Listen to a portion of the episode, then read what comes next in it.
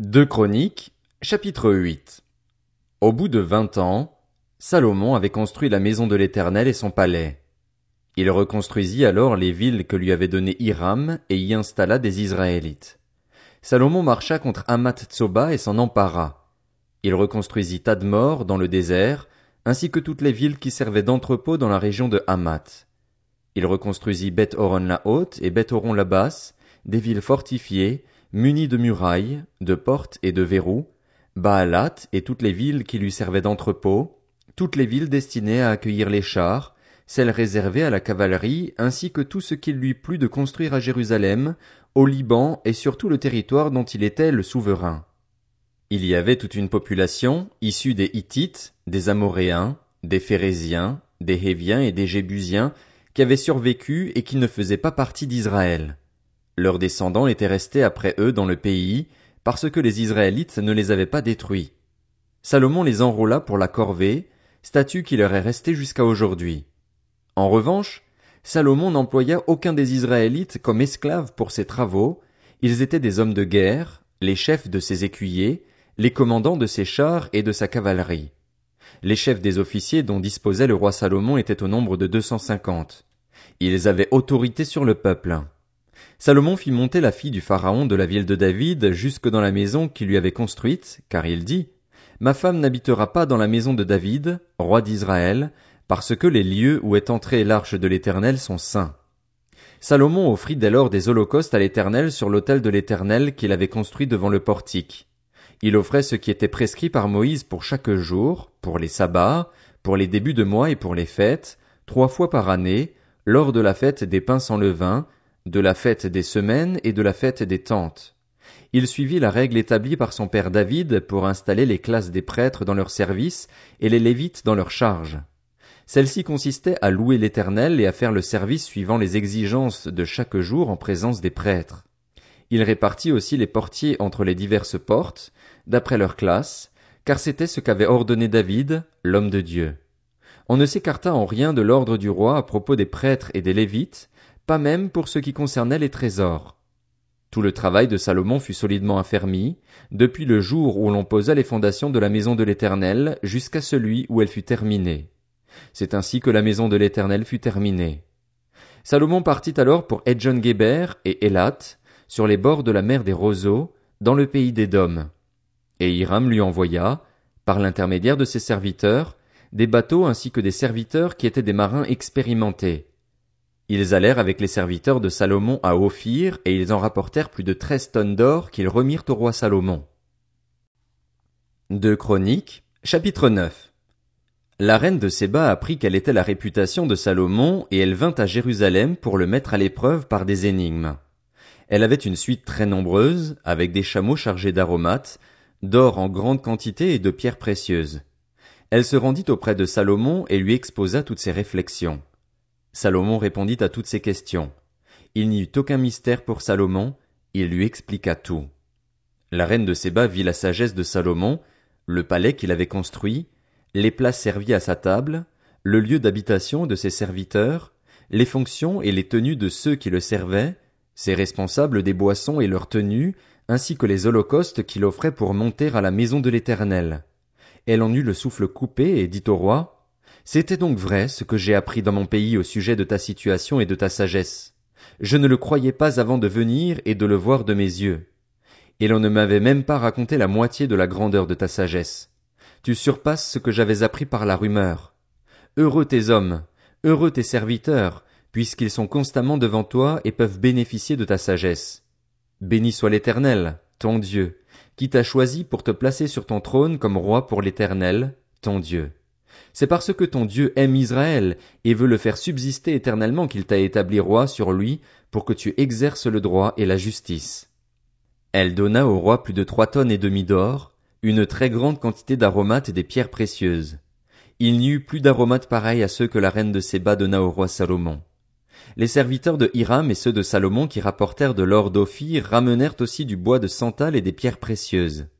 Avec ce bois de santal, le roi fit des escaliers pour la maison de l'Éternel et pour le palais royal, ainsi que des harpes et des luttes pour les musiciens.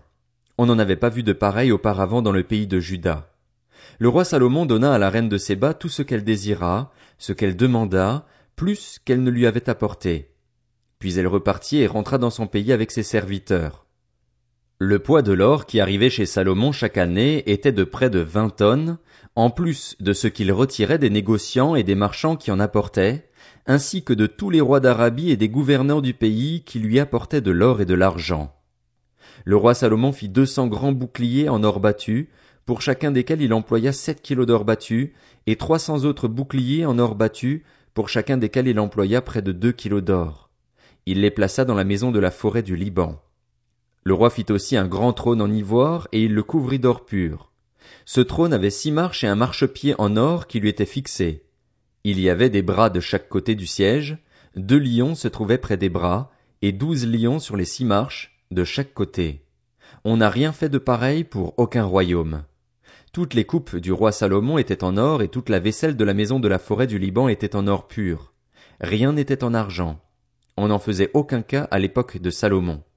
En effet, le roi avait des bateaux long courriers qui naviguaient avec les serviteurs de Hiram. Tous les trois ans, les bateaux long courriers arrivaient, chargés d'or, d'argent, d'ivoire, de singes et de pans. Le roi Salomon dépassa tous les rois de la terre par ses richesses et sa sagesse.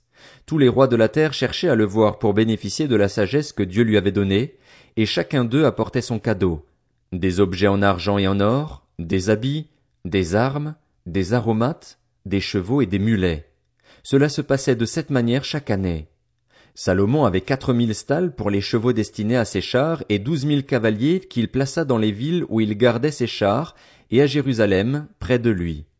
Il dominait sur tous les rois établis entre l'Euphrate et le pays des Philistins, et jusqu'à la frontière de l'Égypte. Le roi rendit l'argent aussi commun à Jérusalem que les pierres, et les cèdres aussi nombreux que les sycomores qui poussent dans la plaine. C'était en Égypte et dans tous les pays que l'on achetait des chevaux pour Salomon.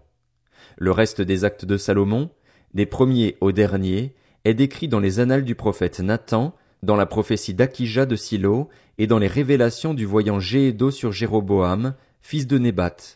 Salomon régna quarante ans à Jérusalem sur l'ensemble d'Israël. Puis il se coucha avec ses ancêtres, et on l'enterra dans la ville de son père David. Son fils Roboam devint roi à sa place. Deux Chroniques, chapitre 10 Roboam se rendit à Sichem, car tout Israël y était venu pour le proclamer roi. Lorsque Jéroboam, le fils de Nébat, l'apprit, il se trouvait en Égypte où il s'était enfui loin du roi Salomon, et il en revint. On le fit appeler. Jéroboam et tout Israël vinrent alors trouver Roboam et lui dirent, Ton père a exercé une dure domination sur nous. Maintenant, allège le dur service et la domination particulièrement lourde que nous a imposé ton père, et nous te servirons. Il leur répondit, Revenez vers moi dans trois jours. Et le peuple s'en alla. Le roi Roboam consulta les anciens qui avaient été au service de son père Salomon pendant sa vie. Il leur demanda, Que me conseillez-vous de répondre à ce peuple? Voici ce qu'ils lui dirent. Si tu fais preuve de bonté envers ce peuple, si tu les accueilles favorablement en leur adressant des paroles bienveillantes, ils seront pour toujours tes serviteurs. Mais Roboam délaissa le conseil que lui donnaient les anciens et consulta les jeunes qui avaient grandi avec lui et qui faisaient partie de son entourage. Il leur demanda, que me conseillez-vous de répondre à ce peuple? Ils me tiennent ce langage. Allège la domination que ton père nous a imposée. Voici ce que lui dirent les jeunes qui avaient grandi avec lui. Le peuple t'a tenu ce langage.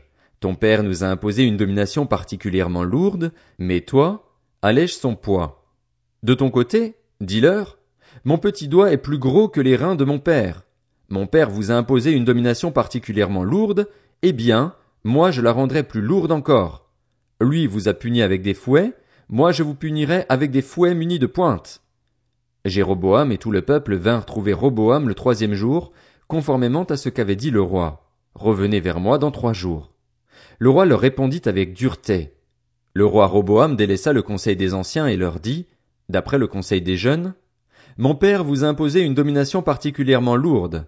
Moi je la rendrai plus lourde encore.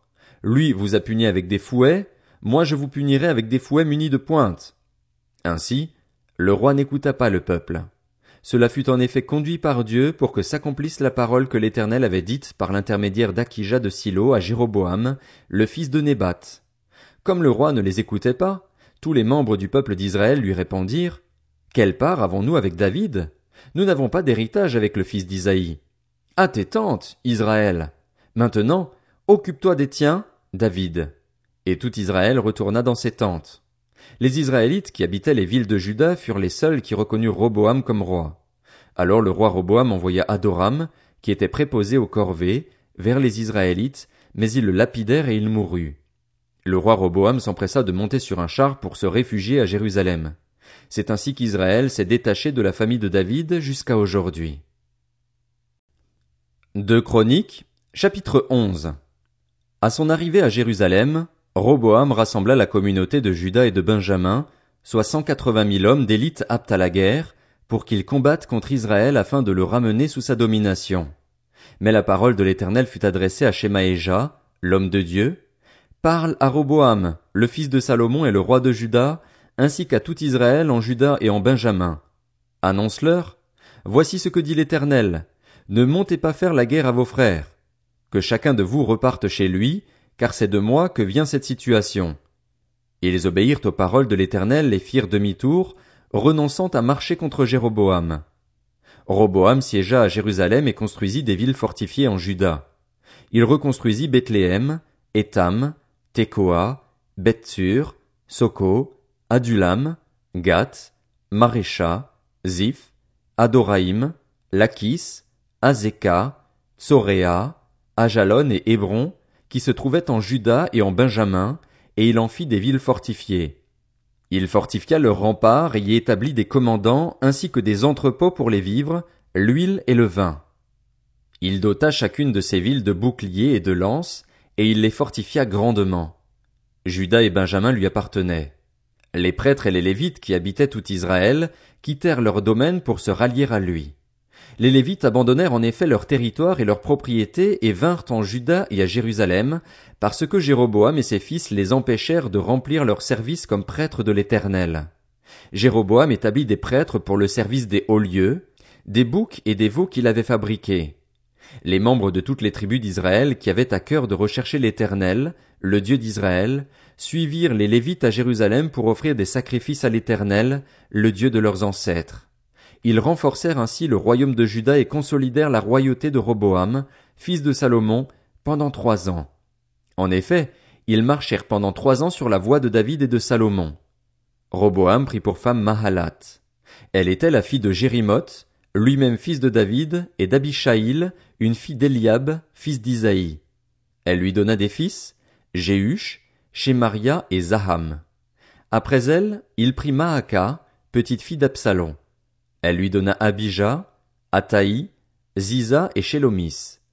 Roboam aimait Maaka, la petite fille d'Absalom, plus que toutes ses femmes et concubines. Il eut dix-huit femmes et soixante concubines, et il eut vingt-huit fils et soixante filles. Roboam donna le premier rang à Abijah, qui était un fils de Maaka, et l'établit chef parmi ses frères, car il voulait le faire roi. Il agit avec discernement en dispersant tous ses fils dans toutes les régions de Juda et de Benjamin, dans toutes les villes fortifiées. Il leur fournit des vivres en abondance et demanda pour eux un grand nombre de femmes.